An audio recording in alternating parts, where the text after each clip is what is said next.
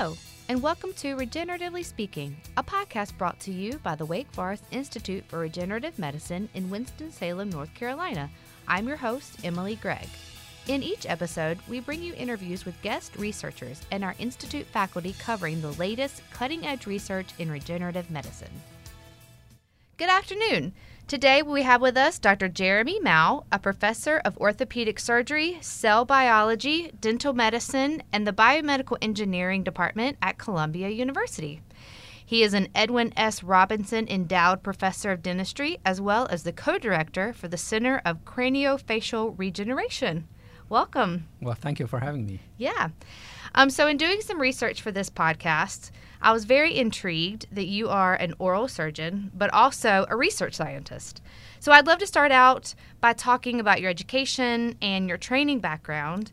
Um, so, I know that you received your initial education in China and then proceeded with your PhD at the University of Alberta in Canada. So, can you tell our audience about your early education and, and what brought you to Canada? Right. So, I um, was a head and neck surgeon uh, in China and operated on patients for four years. Uh, no research at all. Um, so in China, just given the the massive population, so mm-hmm. the you know just with trauma, um, you know cleft palate and uh, uh, you know cancer cases and reconstruction.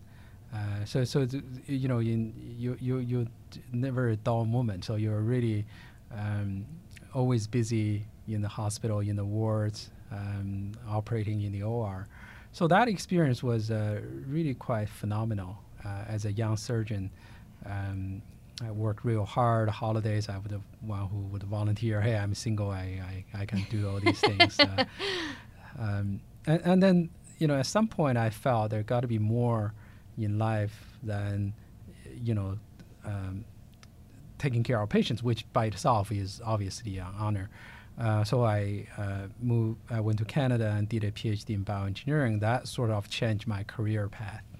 So after your residency in Canada, you joined the faculty at the University of Illinois in Chicago, and then went on to Columbia University several right. years later. So how did you get interested in the world of academia and research? Yeah. So I think again that's you know part of the PhD training.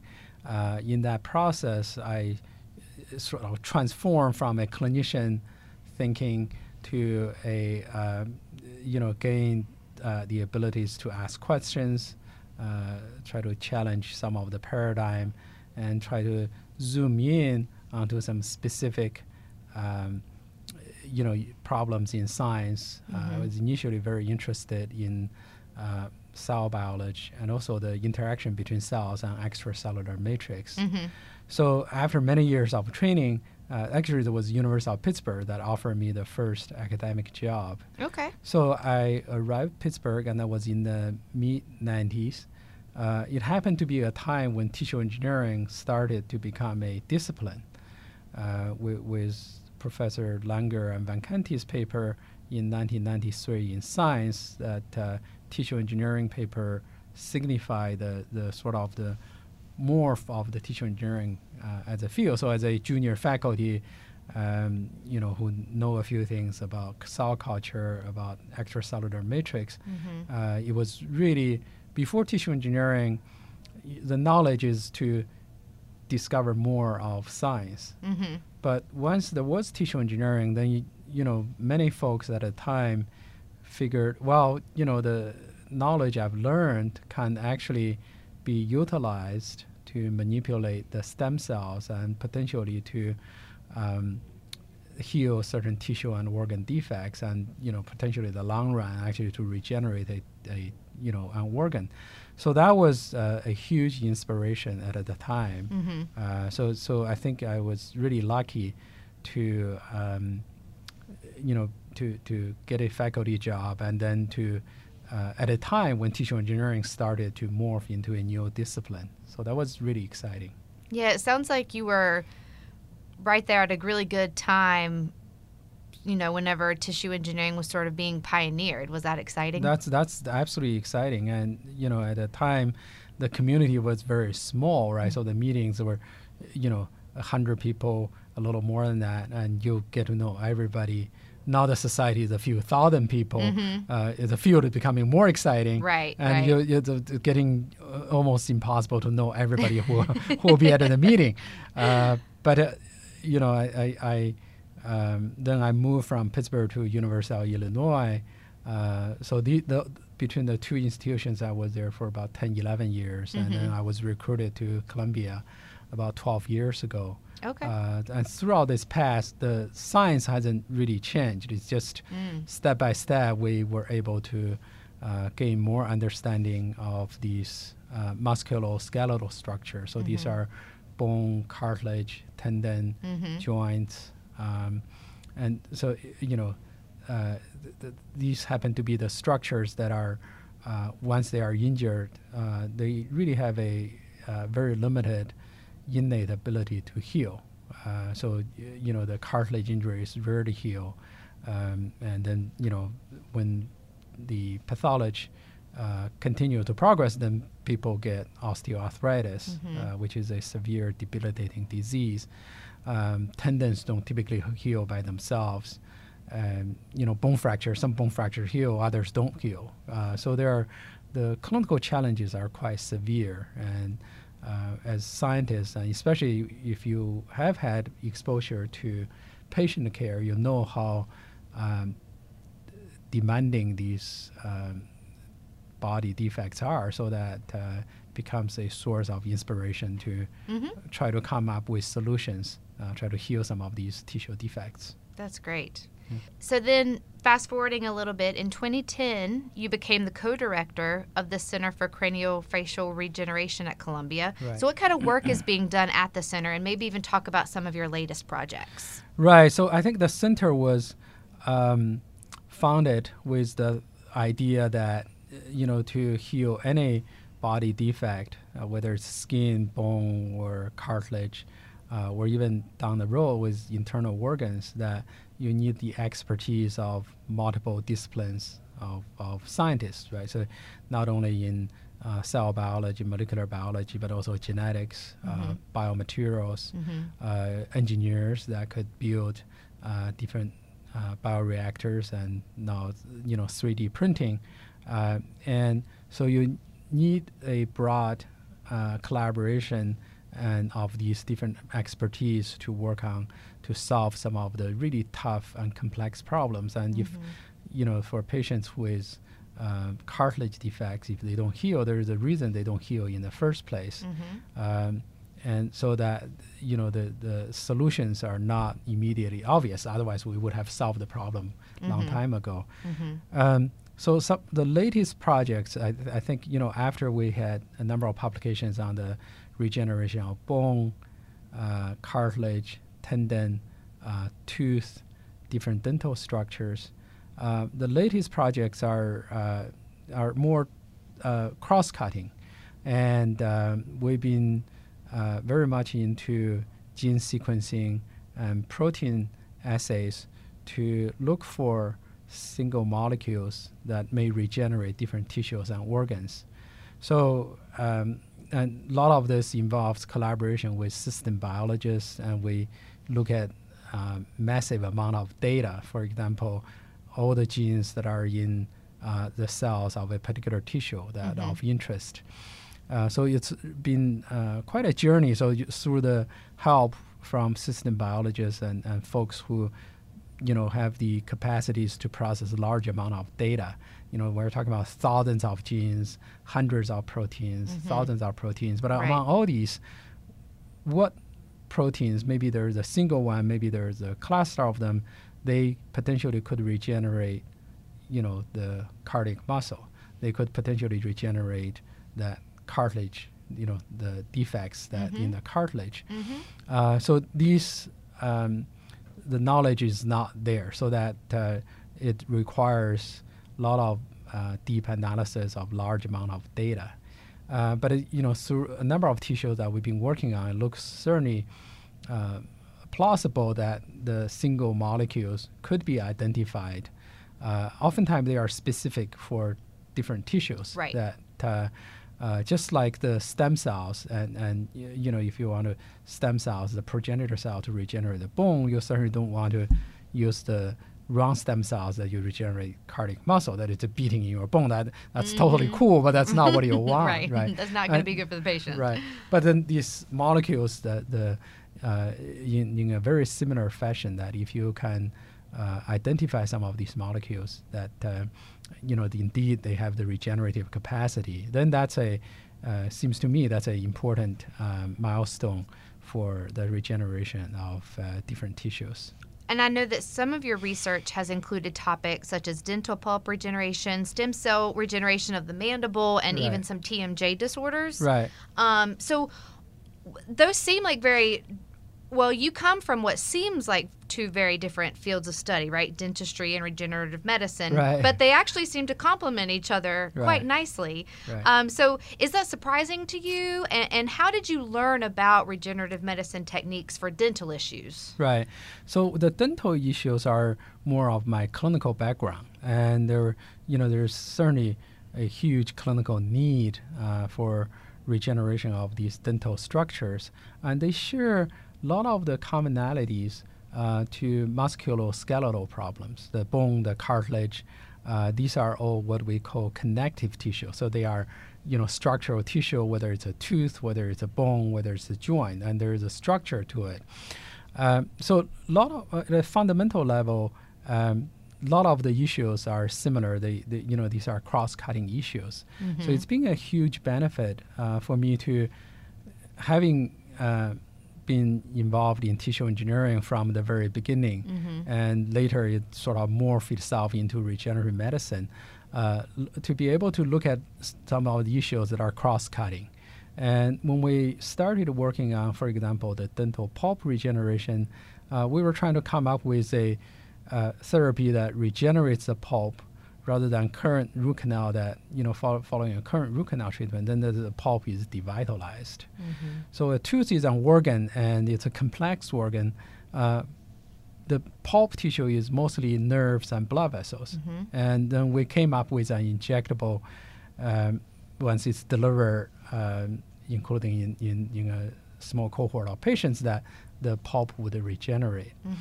Uh, with the TMJ project, and it was really, you know, that was after we worked on the, the knee joint, the shoulder joint. Uh, then the TMJ was uh, more or less neglected. Uh, not many people were focusing on it just because, you know, you need, do need some background knowledge and to pay attention to that particular area. Uh, it turns out there are a lot of uh, patients who suffer from TMJ problems, more women than men, uh, for reasons that's not entirely clear. So we uh, started working in that area.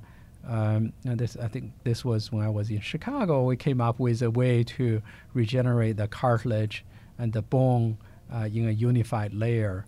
Uh, That was work quite a few years ago. Of course, science has been developing uh, since then, and uh, and, and you know the, to come up with better ways to regenerate the TMJ. That's still um, you know that a, an approach that eventually would work in patients. Uh, in science, um, you know we come up with different models, and among all these models. Uh, one or two or few probably would eventually be consistent for clinical application. I think it's through the basic studies that we gradually approximate or identify these models that eventually um, would work in patients and hopefully they will make a difference in the patient's uh, life.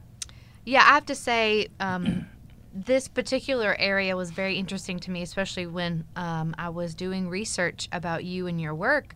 One of the one of the things I read that really sticks out in my mind was in one of the papers that was published from one of your um, research projects. It said that um, tooth decay is the largest form of organ failure. Or s- you- t- I'm paraphrasing. I, I believe we said something like that. Yes, and Yeah. I but that struck me as so unusual. I'd never thought about it that way, but it really is quite important. Right. So uh, uh, you know, a tooth again, the tooth is an organ, right? So it's in in from a, at a biological level, a kidney is an organ. You know, the heart is an organ, and the tooth has multiple tissues. And in humans, we sort of take it for granted. If if you know I lose a tooth, I can go to my dentist and get an implant. And uh, but then you know the tooth regeneration, the the implants are uh, have had high success rates. Uh, but then there are issues as well, mm-hmm. right? So it's a metal mm-hmm. uh, in the mouth, and, and if not placed correctly, uh, then you know there could be inflammation going on and, and leading to an to a failure. Mm-hmm. Uh, and to be able to regenerate a tooth, that's the eventual goal of this you mm-hmm. know scientific community. Um, is certainly uh, a if a tooth can regenerate, that has its clinical implications, uh, and b um, you know the regeneration of a tooth is not as risky a project as regeneration of the vital internal organs, and mm-hmm. then chances are uh, these are um, multi-tissue organs mm-hmm. that you you know chances are will learn very important clues from regenerating a tooth that may be applicable to the regeneration of liver, for example. Uh, so l- at a biological level, at a fundamental level, it's all the cell-cell signaling. You know, the one type of cell communicating with another type of cell uh, the signals, a lot of the uh, important genes and transcription factors are actually the same for different organs. Uh, so that's, you know, when nature figures out a way to, um, re- to, to grow a tooth, to grow other organs or tissues, it's not exactly all the same, but mm-hmm. some of the key signals are actually uh, are actually the very similar or the mm-hmm. same. It's like a recombination of different mm-hmm. signals so that the mm-hmm. stem cells will become a liver uh, mm-hmm. versus a tooth, and eventually they they become totally different organs. But mm-hmm. at a very fundamental level, uh, some of the regulating uh, regulatory pathways uh, they do share similarities. I think that's a really great point.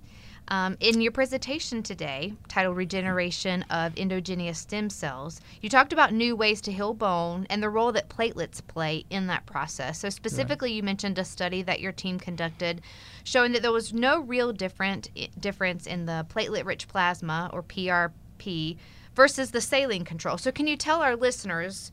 Um, more about that study and how concentrations and injection sites sort of played a role. Right. So platelet rich plasma, or PRP, uh, has gained a lot of public attention. Uh, it's being utilized uh, in the medical community uh, in multiple tissues and organs.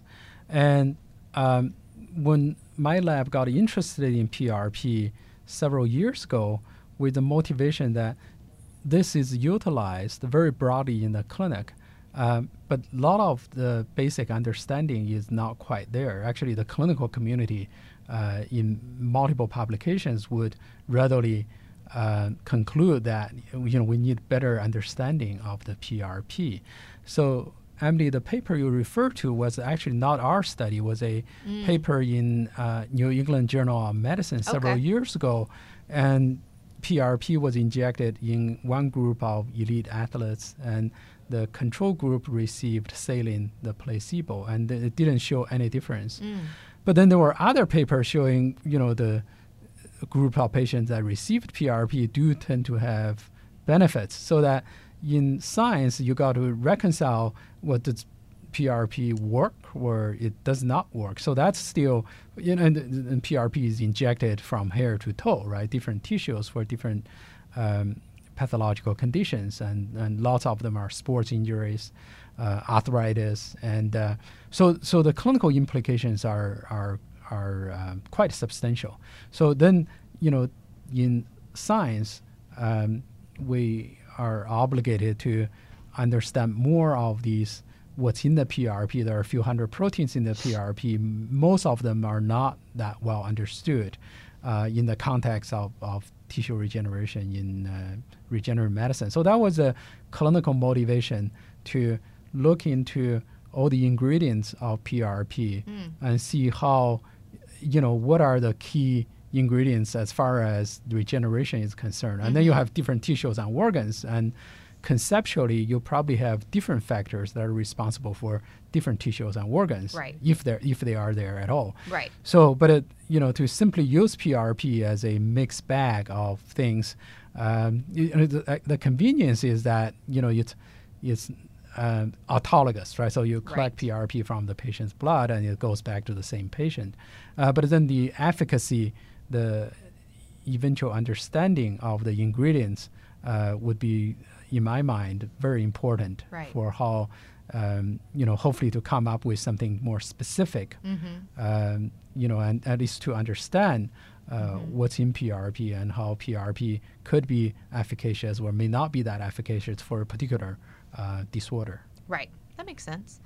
Most recently, you were named the co director for the Translational Therapeutics Program at Columbia. So, what has it been like to work so closely with NIH and be a part of clinical trials? Yeah, so that's a, uh, you know, a very large program Columbia received uh, through the CTSI, right? So it's a, it's a way uh, that NIH promotes uh, clinical and translational research. And uh, at Columbia, there are different programs, uh, training programs, um, you know, the, the clinical acceleration programs. And then I was involved in the uh, space of uh, translational therapeutics. So we have uh, pilot grants and uh, boot camps and trying to help our colleagues to move a few steps further towards um, you know technology development. So this is a lot of this is to go from benchtop step by step to assays development to identify the targets,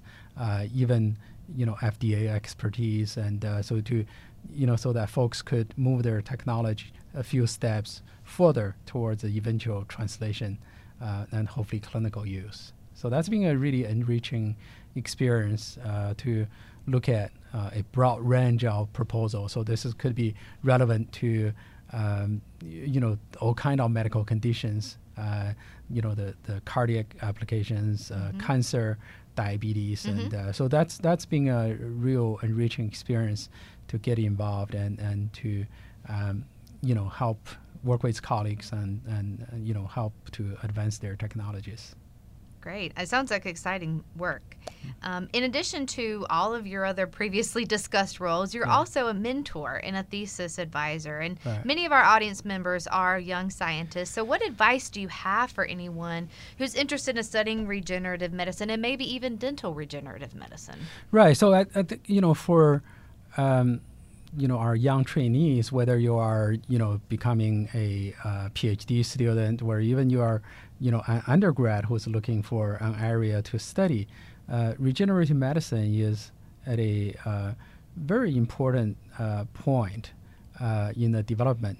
And the the you know there's the the promise of eventual uh, potential to regenerate a kidney or a liver uh, that's still there and it has not been accomplished. So if you have a dream to be able to regenerate you know an internal organ uh, i mean that's that's a, probably a lifelong goal and that's a, uh, certainly a uh, huge challenge that would require all your talents and all your creativity that you would gain during the training. Um, but then there are more, you know, conceptually shorter term goals, right? So if a patient have, you know, lost a uh, area of skin due to trauma or due to burn, then you know, is it possible to regenerate the skin? That you know, it's external, one can actually visualize and see.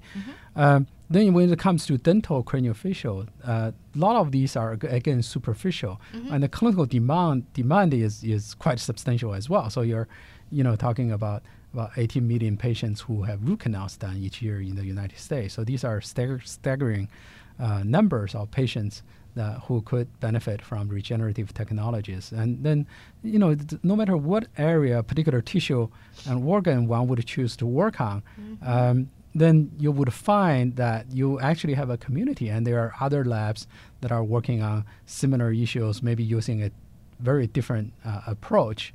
And when you come to professional meetings, and uh, you know you go to during your training, you'll see that you know even for people who are working on different tissues and organs, you learn from them and uh, give you a chance to think outside the box.